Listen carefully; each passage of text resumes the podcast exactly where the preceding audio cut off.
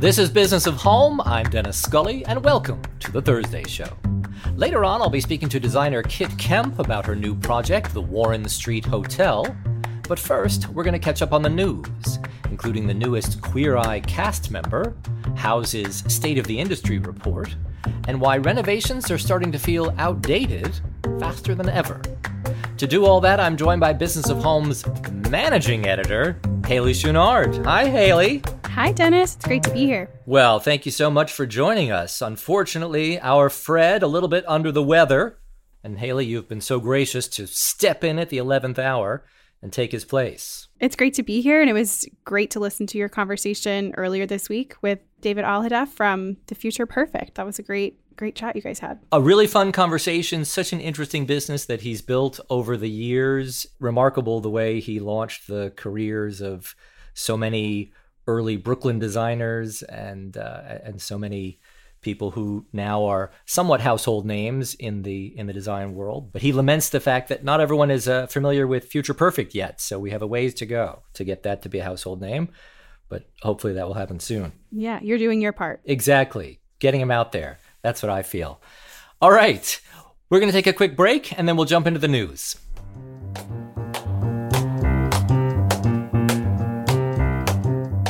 This podcast is sponsored by Loloi, which is celebrating its 20th anniversary this year with the debut of its best collection yet, the Heritage Collection. Two years in the making and requiring the invention of new craft techniques, the Heritage Collection creates a power loomed rug that looks and feels like a true antique. Visit loloirugs.com to learn more about Heritage and other new collections. That's L O L O I rugs.com and follow them on Instagram and TikTok at Loloi Rugs. Every time we do a new project and something new comes up, and we're like, oh, put that in our process. I don't do a discovery call. It's like you either want me or you don't. In this industry where it's just like boom, boom, boom, people are coming at you subcontractors, contractors, vendors. If you're going to be an interior designer, you are a salesperson. If tomorrow the ultimate, most wonderful client came along, that would be great. But if it doesn't happen tomorrow, I'm still going to keep working on the things that I have today. And I'm happy with those things. Hi, I'm Caitlin Peterson, the editor in chief of Business of Home and the host of Trade Tales. Every other week, I speak with a designer to explore the challenges, pivots, and perspective shifts that come with growing an interior design firm. We talk about how to get billing right and how to build trust, about the difficult clients and the difficult employees, about all of the ways that entrepreneurship will test you, and also all of the ways that it will leave you inspired. To listen, search for Trade Tales wherever you get your podcasts.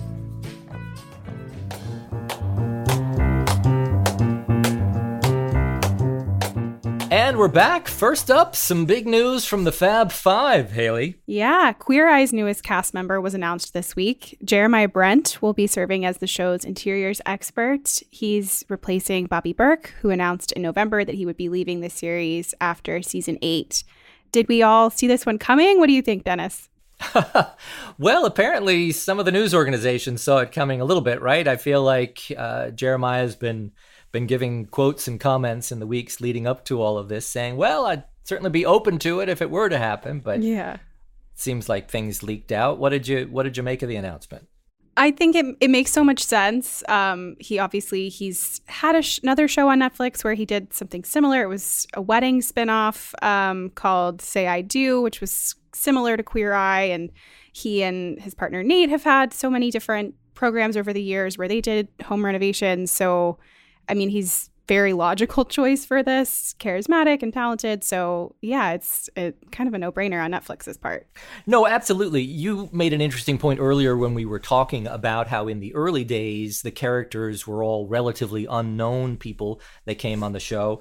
Obviously, Jeremiah Brent, very well known. Yeah. And also very advanced in in terms of his his career. He's got a very successful design firm and uh, and projects at a very high level. So this is a this is a really substantial choice. I felt for the yeah, show. Yeah, and he's not going to be. Um, I guess intimidated or anything like that by the level of of fame or success that any of the other cast members have, right? Because he has his own product lines. He's had a number of television programs before this, so he can just show up on set and kind of, you know, jump right in there and not be um, not be intimidated by the process. Where picking somebody who maybe was more unknown, which was kind of the spirit of the reboot originally, I feel like, um, wouldn't really make sense nine seasons in. Yeah. He's also an incredibly empathetic person and highly sensitive. And I mean, I think for one of the things that the show is so known for is these really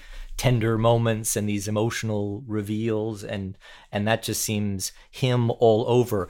Do we feel that the show has a big impact on the world of design today or what's your sense of where people put this show in their minds? Yeah, that's a good question. I I don't know aesthetically if it does, but I also I do think that you do inherently become seen as an expert, right? Like I don't know that this person in this role that they have a lot of sway over consumer trends or that sort of a thing, but they certainly um, become a face for for the sector. Yeah, it certainly seems that way. I think again, he's such an established designer I think it's going to be very interesting to see if that shifts somehow because so many people pay attention to what he's doing and and many want to and I get it emulate him and mm-hmm. his success I wonder if this will bring heightened attention not only to the show itself but also to the work that gets done on the show yeah right it'll be it'll be interesting to see if that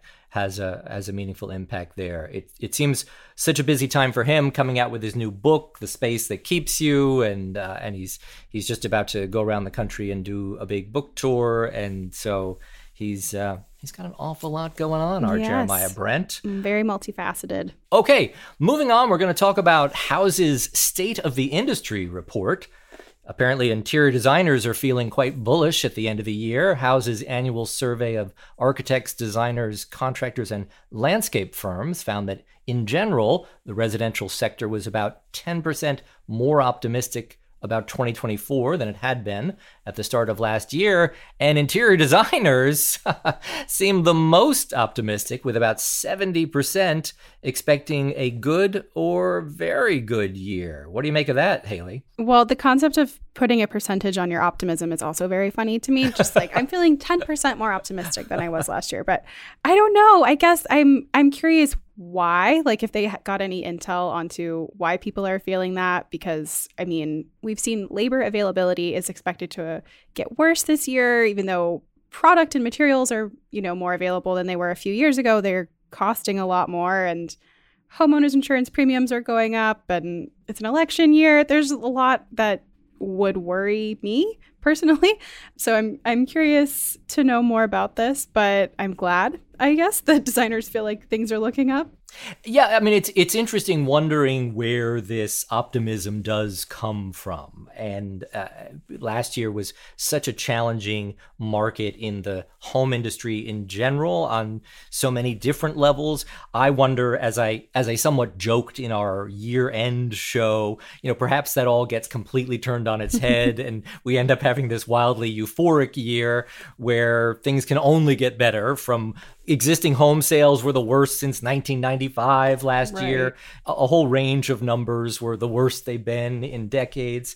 And so maybe that's a reason for optimism. But often I also find that do designers really have an accurate read on new business in their pipeline versus where they are in completing projects. Sure. Yeah, that makes sense. I wonder, I, sometimes when I talk to designers, they say, Yes, I feel great now because I've got these two huge projects going on, but I forget that I don't have two more huge projects. I was I was just looking at the financials for a big fabric company that also owns an interior design firm that I'm going to be talking to on for the show and in that financial statement was the fact that, yes, the numbers can swing so dramatically at the design firm because uh, one year you'll have a whole bunch of projects that wrap up all in the same year and the numbers look great. And the next year the numbers fall dramatically because there aren't all these projects that are finishing up. So right you don't have the pipeline there.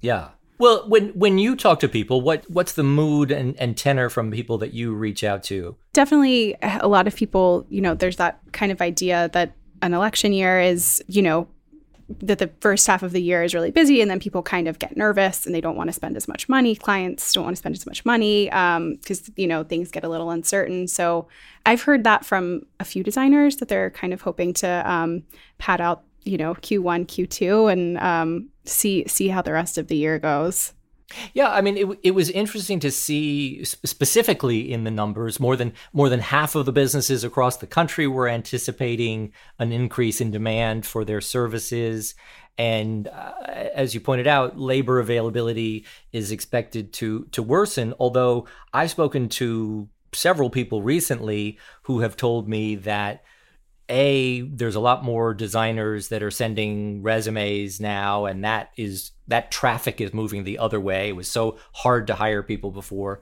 Now it seems like there are many more designers available. And also contractors wait for it are returning phone calls and even calling to to check in and and see about business. So yeah.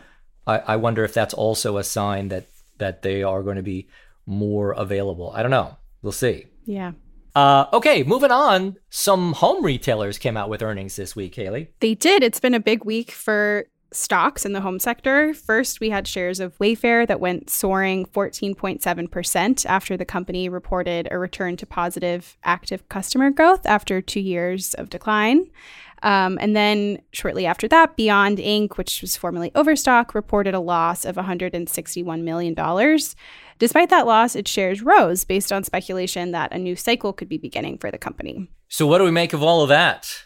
It's a lot to to wrap your head around, especially with Wayfair's mass layoffs last month. Their stock shot up 14.8% in pre-market trading after this news. Yeah, which had been at a 3-month low, so kind of um, a turbulent few days, a lot of ups and downs there. Well, I mean, I think and and I think our Warren made this clear in in covering both of these stories, but I think it's impossible for me to hear anything from Wayfair other than last year we did $12 billion in revenues and still managed to lose, wait for it, $750 million. What? how, how, what? You did what? I mean, how is that possible?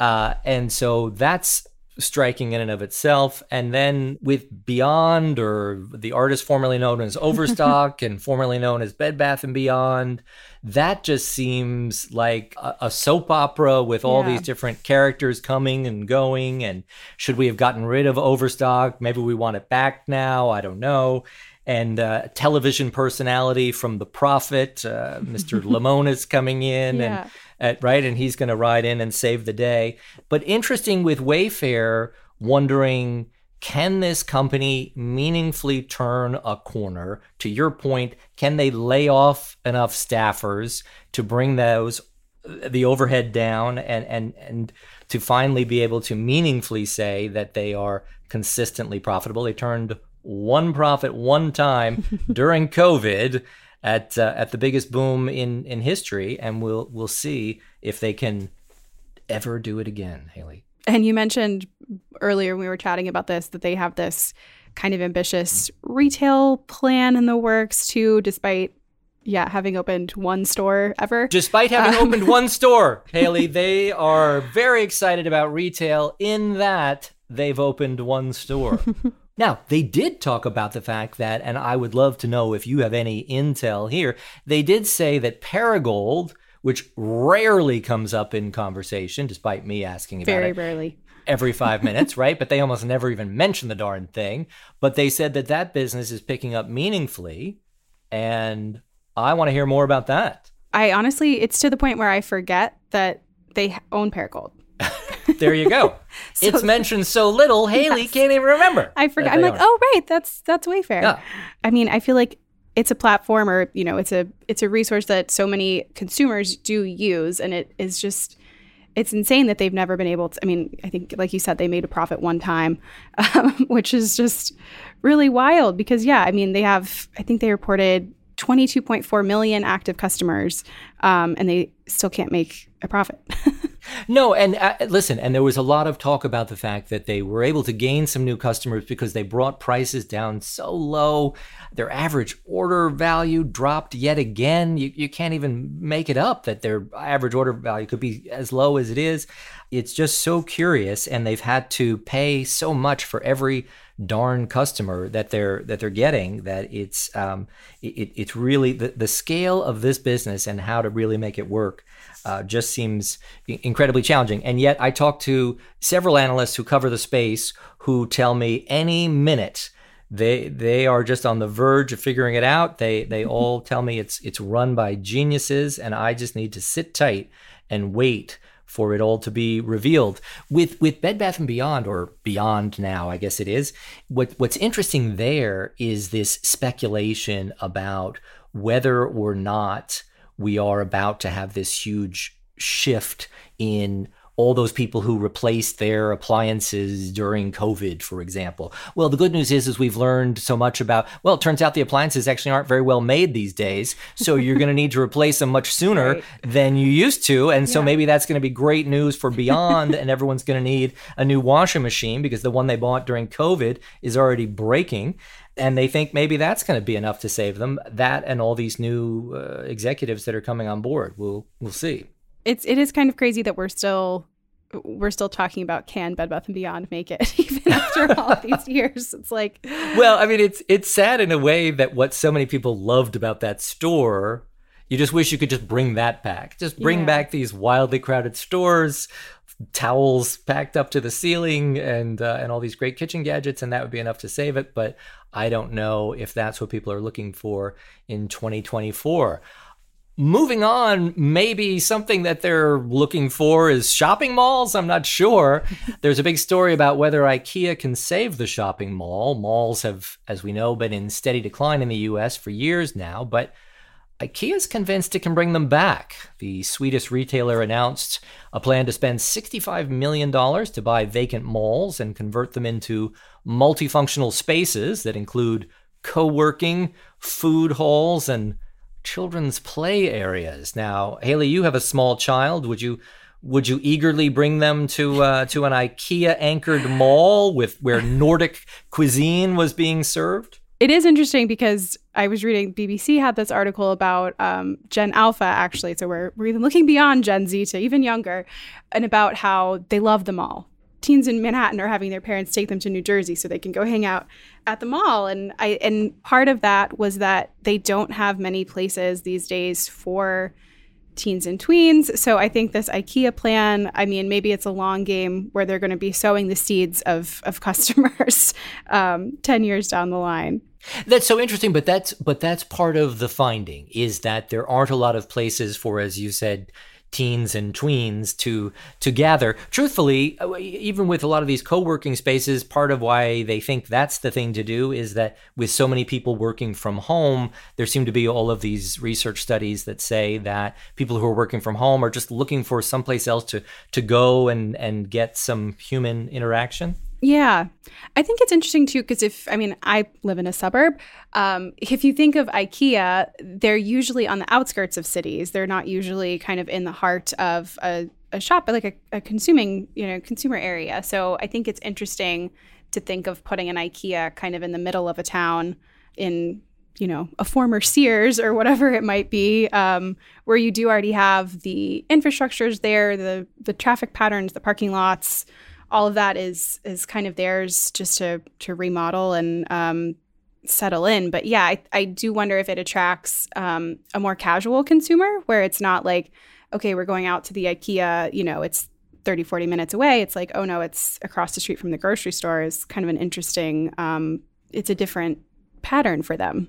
Yeah, I mean, it's it's interesting as as IKEA has already announced their their huge plan to spend $2 billion in the US to really grow business and grow awareness of IKEA. It seems that they've been working on this smaller space model and they think they can plug this in easily to to various shopping malls and they they, they have tremendous resources and right now there's so many malls and, and areas of the country that are just priced so low that they think why not take a chance and, and move into some of these spaces for much less rent than they would have been paying.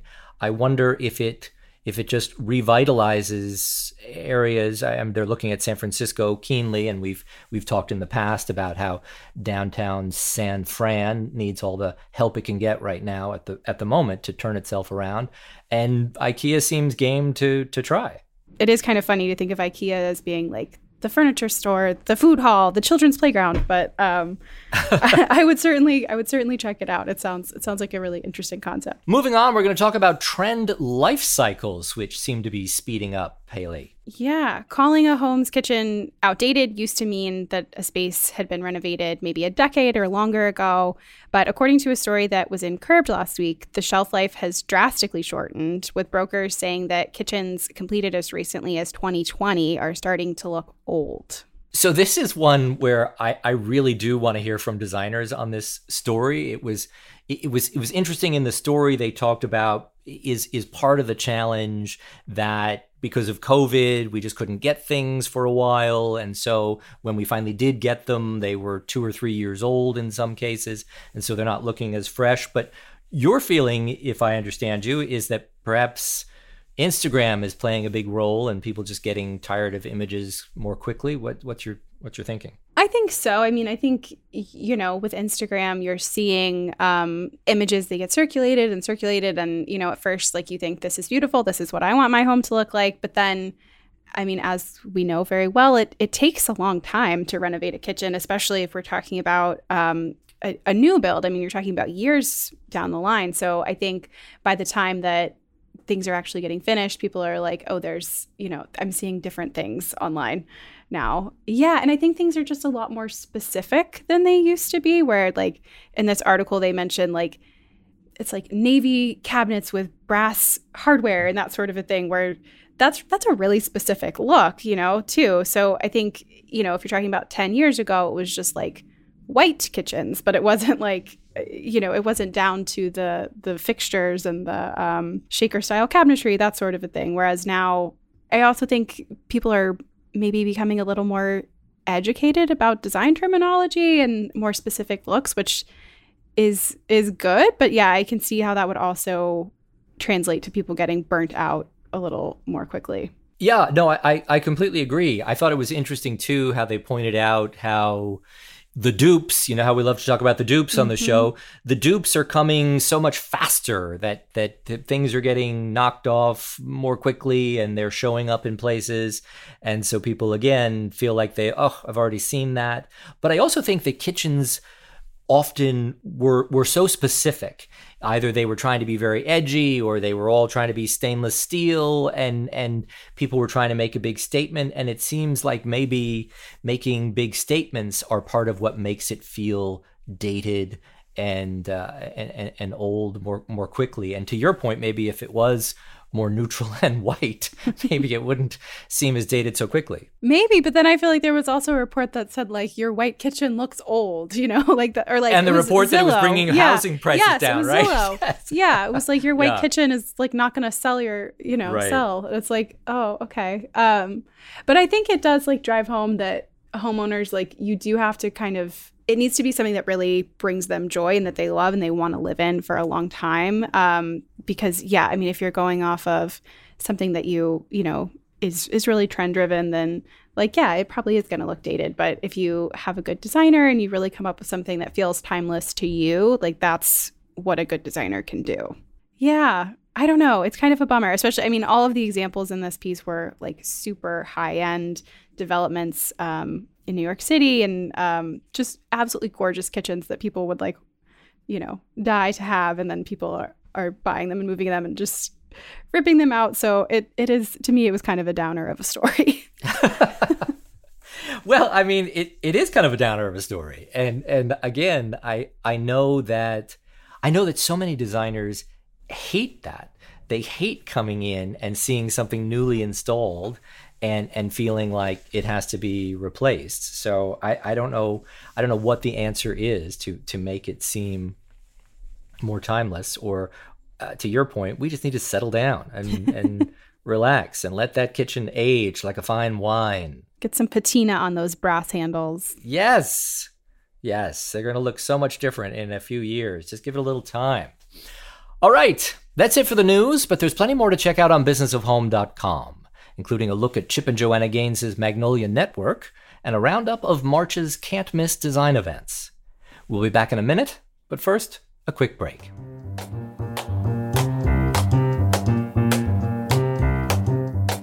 Demonstrating its commitment to healthy communities, the design industry, and the environment, Loloi recently launched Love Loloi. The three pillars of Love Loloi guide the company's efforts to create safe and responsibly made products through the supply chain, foster safe and loving homes, and remove barriers to design oriented careers. Learn more at loloirugs.com and follow them on Instagram and TikTok at loloirugs for the latest news.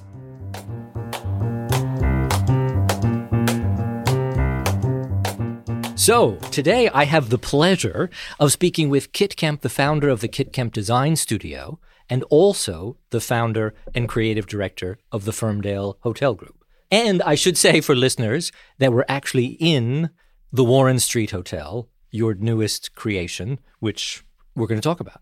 Yeah. You and I last spoke on the podcast, unbelievably, back in 2019. Whoa. Yes, exactly. And you had you had promised that you were never going to open another hotel in New York because the Whitby had just you, and and how could one how could one top the Whitby was the thinking at the time, right? What could she possibly do to top that? But Warren Street was in your mind at least back then, yes? Well, it was in, in our mind. Well, I mean, in my husband's mind, let's put it that way. Because literally, when I finished doing the Whitby, I said, That's it. No more in New York. I've had it. I'm up to here. And here I am in Tribeca at the Warren Street Hotel. And you know what? It has been a journey and a half, but we're here. It's always that race to the finish. But now we're over that that finishing line and I'm loving it. so, 2019 six months after we speak, the whole world shuts down and uh, all, all, sorts of crazy things happen. What happened for you? It was a terrifying time for my husband and myself because we have about 10 hotels and literally hospitality was hung out to dry and there was no help. We were either too big or too little to get any help, but we had teams that we had built up and our staff we are nothing without the people that work for us. They are so important, our craftspeople, but also all our teams and all our training. And we had to let so many of them go. And uh, we didn't know where the next sort of dime was coming from. And suddenly, my design team you know, I'm being asked, hey, you've got to get rid of them. We just can't keep them. And I said, no way, Jose. We're going somewhere. So, you know, that was when we started to do the collaborations with Annie Selke, for example, which oh, was okay. absolutely a lifesaver. Um, Spode, we started to work for. Uh, we also had a number of private uh, commissions, uh, one namely in Westchester, um, also doing very large projects in Barbados. And you know, I never stopped working. But at the same time, we just had on slow burn the Warren Street Hotel. And um, we were going to do it. It's rather like running the marathon. You just know you're going to finish it. You just don't know when. so you really had no idea at first when you'd be able to come back to this project. And so you you fortunately had other commissions that, that took you elsewhere. That tided us over, actually. Yeah. And uh, so I found it a, a, really fascinating time. But also, it just gave me an extra amount of time to be creative. Mm. And I think so many interior designers can be very efficient, but they actually aren't artistic in what they're doing. And so I had time to actually talk to my craftspeople, talk to my artists, commission a number of my favorite people to do projects which excited them. And we had time to complete them. And now it's just wonderful to talk to them and see them and unwrap them and put them in place because a, it's a new build. The outside of the building is bright blue. We decided on bright blue in the middle of the pandemic. My husband came came into my design office and said, What color are we going to paint the outside of this building? You know, it's a metal. So, um, and um, we'd done a forest dark green, we'd done just sort of dark grey, and it was so miserable at that time. We just said, let's do it bright blue. It's just going to feel like a summer's day every time we just look at this building, and bright yellow at the top. And and that's how it is. So when you come into Warren Street, there's no mistaking our hotel. yes, yes, it's easy to spot on the on the block, as you say, and uh, and and it's and it's so bright and and cheerful. And during the pandemic, everyone everyone thought, oh, hospitality will never come back after this. Oh, the, the whole world will be changed after this. And then once people were allowed to come back out again, of course, everyone couldn't wait to travel. Everyone couldn't wait to stay in a hotel, right? So, what did you find felt different? What, what what seemed different to you when everyone could come back out and come and stay? You couldn't just decide that people were going to come and stay. There had to be that little bit extra. Mm. And it's been so exciting to do our salons in a sense. We have our workshops. So, people that I've enjoyed working with, like S.J. Axelby, who is a wonderful uh, portrait artist, but not of people, of rooms. Hmm. And she illustrates rooms. And so, she's come along and does her workshop. Martha Freud, who does our ceramics for us, or a number of ceramics, she's doing a workshop. Eppie Thompson, who uh, always works with embroidery, she has done that. Lewis Miller, who's our florist, he has done work workshops. Huh. Then we've had writing salons with people like Bonnie Garmus and Trinny Woodall, who's very well known in the UK. So it's been so exciting. And now we've got things like sound baths, where there are incredible sounds and noises made with the tops of uh, bottles and things like this. I mean, it's just experimental now. And I love the fact that as a guest, you're part of this creative community, which you can dip in or dip out of as you please. But what I have found with our hotels is that we want to actually take part in these things. Guests give more than a, a, hotel bedroom. First of all, I want the hotel bedrooms to be just that level higher, just for the joy of it, just to make them. I don't want them to be that dog box off uh, a lobby, which might look a little bit glam, and then every room is the same. That is not what we're about, and it's not no. what my team are about. And I love the fact that my team one day might be designing tableware, the next day it will be reconfiguring different textiles, then doing a whole textile collection. And I want my team to be that versatile and that interested. Well, so how do you think about wearing the multiple hats of running your own design studio and then being the creative director for this hotel group? Well, I think it's a great introduction.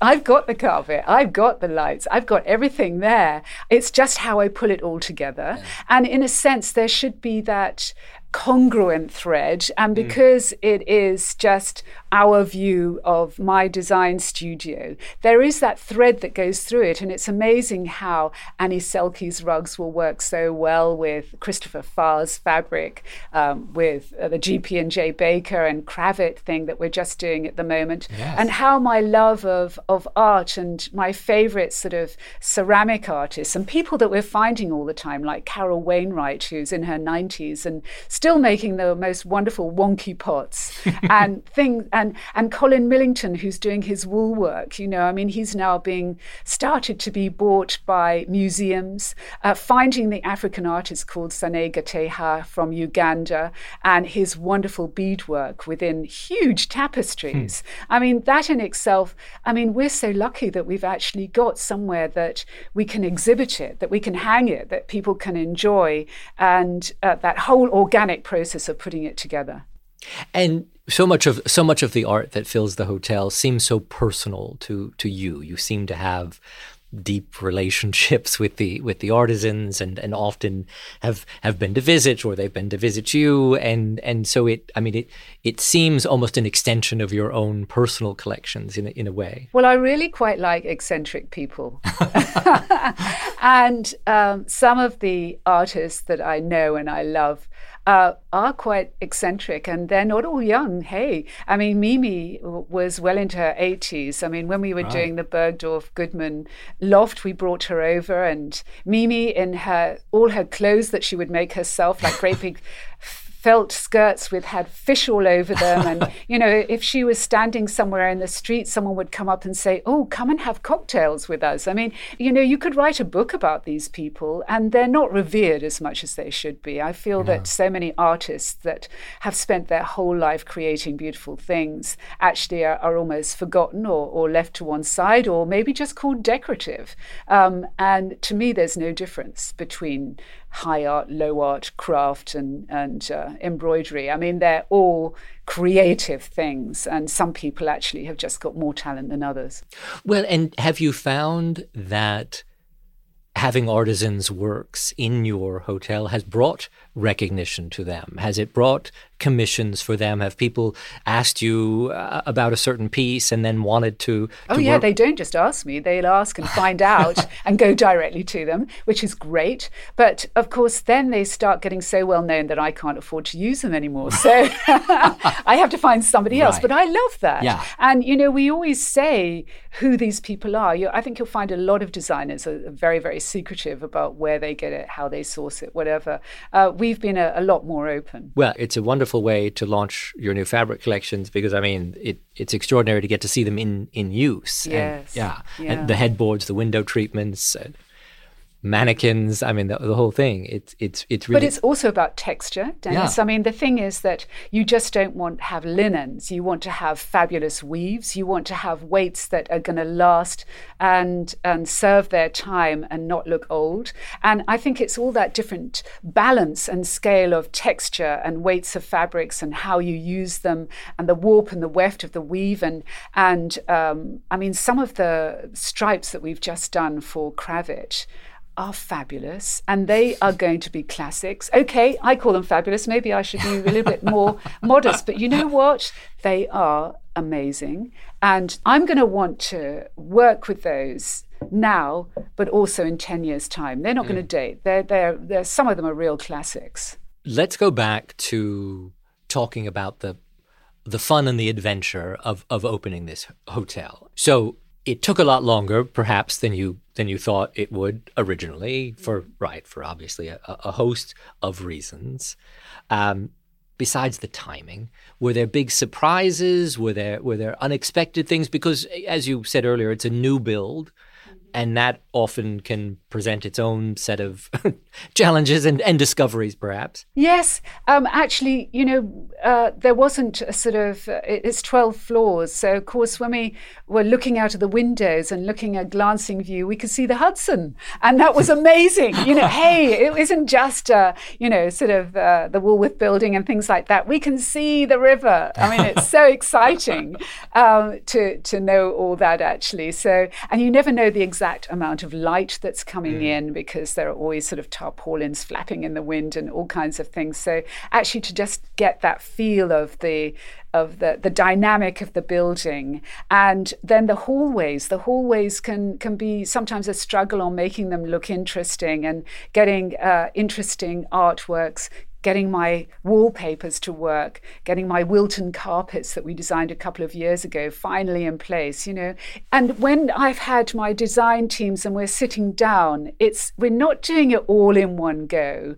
We're putting it away, we're bringing it back back out again. I mean the drawing down the drawing room downstairs, that sort of library area, we'd look at it and then we'd put it away and we'd say, no, no, no, we can do this, we can do this. And you build on it. Mm. And it's the excitement that finally at the end you say, yes, we did get it right. It was great to get that 50s weird shape of chair and cover it in an old crewel work. You know, it, it, did kind of work. I'm glad we didn't put a pattern carpet there. I'm glad that we just used seagrass. And uh, it's fabulous to see it when it finally goes in and you think, yeah, hey, what? It works. you. Thank goodness. yeah.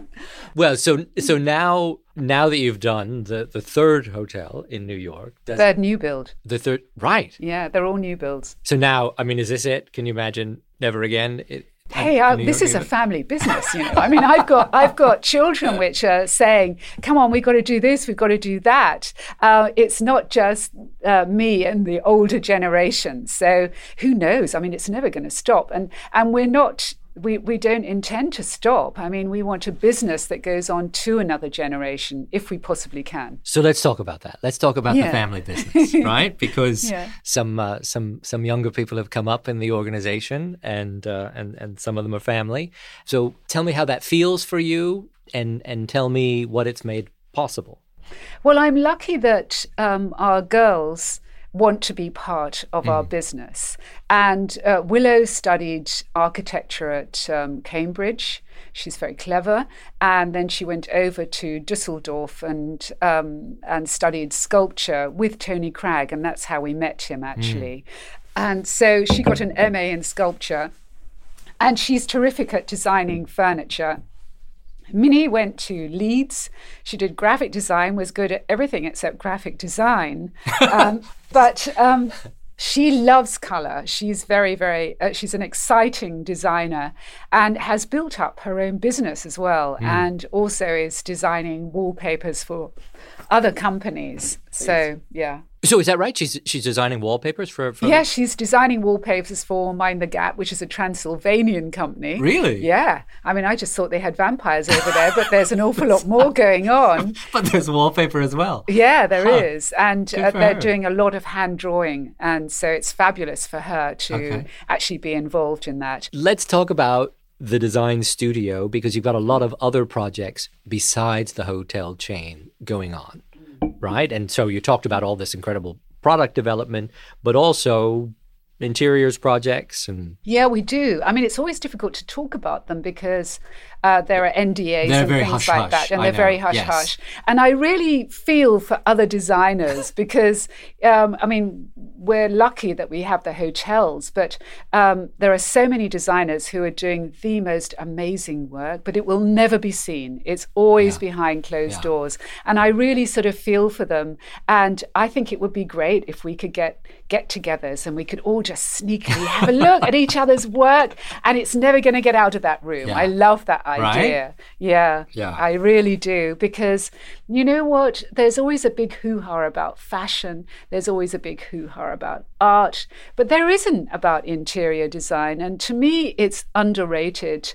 Um, I mean, Robert Kime would always say it's not uh, rocket science, but hey, it's so important if you get up every morning and you look around you and you've got joyous things around you, you've got perfectly wonderful design, and your home is somewhere which you know makes you feel really good when you just put your key in the door that is worth so much to me that is what i call real luxury Well, it, it's so interesting that you say that. And I was talking to uh, an architect and a designer named Suchi Reddy just recently, who has been studying for many years neuroaesthetics and, and studying the science around how great design elevates you and lifts your mood and makes you feel happier and more confident and maybe makes you look thinner too why not?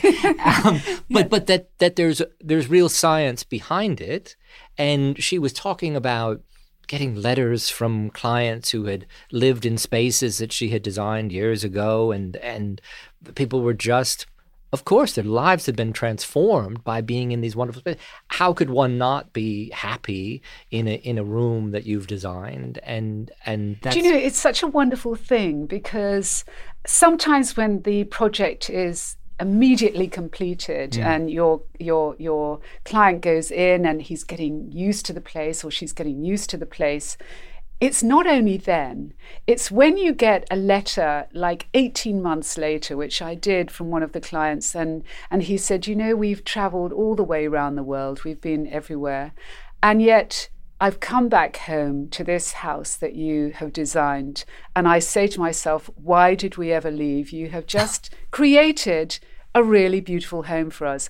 And I, I, that was the most beautiful email that I had ever got actually and, and one that I I just thought you know what? This is I'm going to read this when I'm feeling really fed up about things. When everything's going wrong because it then makes you realize why we do it. Yes. yeah. Yes. Do your design clients do they come to you wanting what they've seen in the hotel or does that just spark an idea for them but really they want something very different. I mean, they're not coming to you for beige, I assume. No, they're not. No, no, no, they're not because they're going to be really disappointed. right. Um, I mean, no, there is a certain handwriting and signature with our work, Mm. and so th- there is no point if you've got a husband who wants to live like a monk and just wants to have white or be minimalist. And so we look at the property, we look at whatever it is that they're doing, and just put our take on it. And then, of course, it's it's a consideration, and mm. there'll always be two or three things just to look at. So I want my clients to choose. You know, they I can put them in the driving seat. Or they should be feeling that they're in the driving seat. I can draw them towards what I feel that they should be going towards. But it's always a conversation. And in that way, then you're never not learning. You're learning all the time. I find it so fascinating. And I can be taught by the client. And equally, I hope they also will will get will find a a lot of inspiration from what we're doing. And, and I do think that if you're inspired by what you're surrounded by, it makes you feel good. Color makes you feel happy. You know, it spices up your life. Mm. So tell me how big the design studio is now. How many how many folks we have on staff? Oh, we've only got 12. I mean, we're very small because I don't want the tail to wag the dog. And otherwise, if it's too big, then, you know, you then start getting departments. And um, I have a great fear of that. And I, I do, really don't like HR or personnel. um, well, and so and so many designers, especially big name designers, say that the real problem is the client wants you at the end of the day right? And you might have an incredible team. You might even have your family as part of the team, but they still, at least initially, want an awful lot of your time. Yeah, that's true. Yep, yep. Well, yeah, if they're paying for it, they Right. will. Mm. Yeah. And so that's part of what you recognize, and thus you're not looking to build a hundred person firm. You, the funny thing is that um, with with what we're doing, it is always moving along. And uh, what I find with my teams are that they get into a way of doing things and then they don't move out of it. And you, you, you can never get complacent like that. It doesn't matter year by year. You're slowly edging, you're changing. There's just things moving all the time. And um, I- I find that you can get a very sort of suburban or provincial outlook if you're not careful and, and that's not what i'm aiming for Mm. it's all about style it's it's it's all about just feeling I love tradition. I mean, I, I do love all those things of the past, but I don't want it a pastiche of the past. It has to be saying now, and uh, that that's what keeps me going. And is that part of what working with artists and artisans helps you to do to, to to see what they're doing that's new and fresh in their work? Yes, it is. And um, I mean, we're just very democratic. We'll have the, the younger student or someone where I've seen their final degree show, and I'm thinking, that's good work. And I can put their work beside a very recognized artist. And I Mm. feel that that makes my interiors lively. I mean, I've been to into rooms where they have just, you know, just one sort of, you know, Utrillo next door to a Picasso, next door to a Matisse. And, you know, it looks dead. It doesn't look good at all because you have to have, just like texture in a room, you have to have the oil painting, you have to give it space. Then you need a watercolor. So again, it gives it light and dark and tone and shadow. And uh, I mean, I love to go to different museums and see the way that they're curated, Mm. how they hang them, how when you turn the corner, you see something else which just is jaw dropping.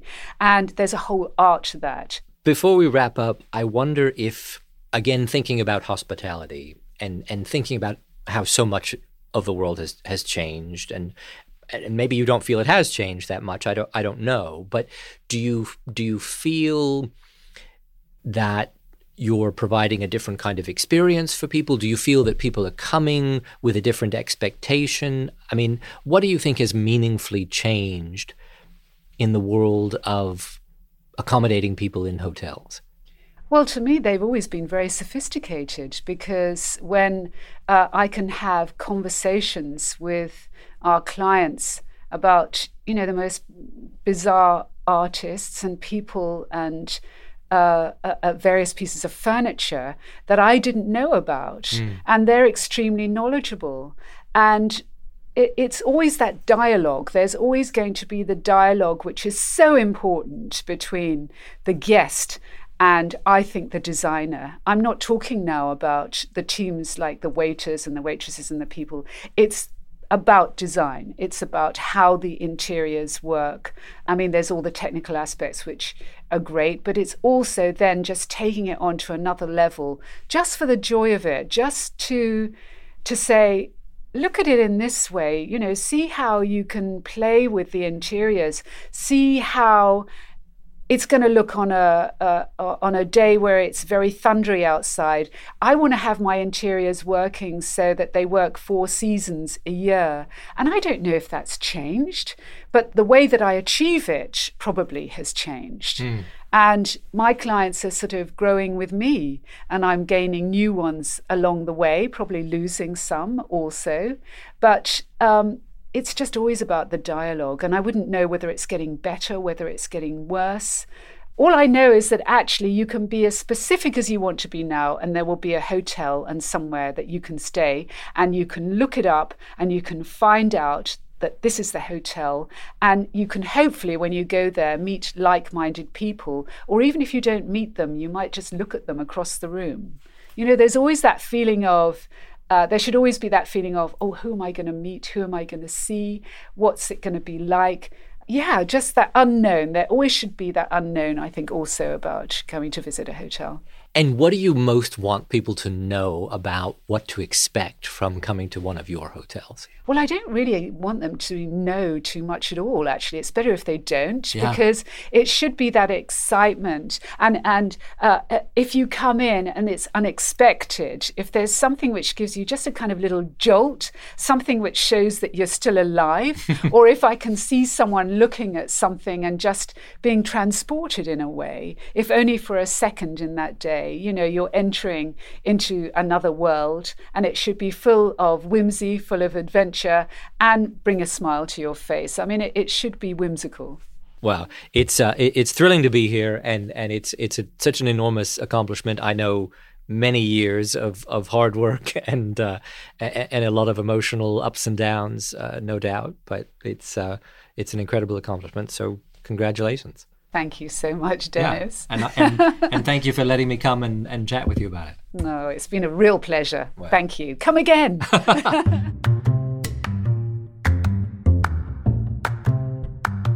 All right, we're back. We're getting to the end of the show here, but before we go, we'd like to take a second to highlight anything going on in the industry that might have caught our eye.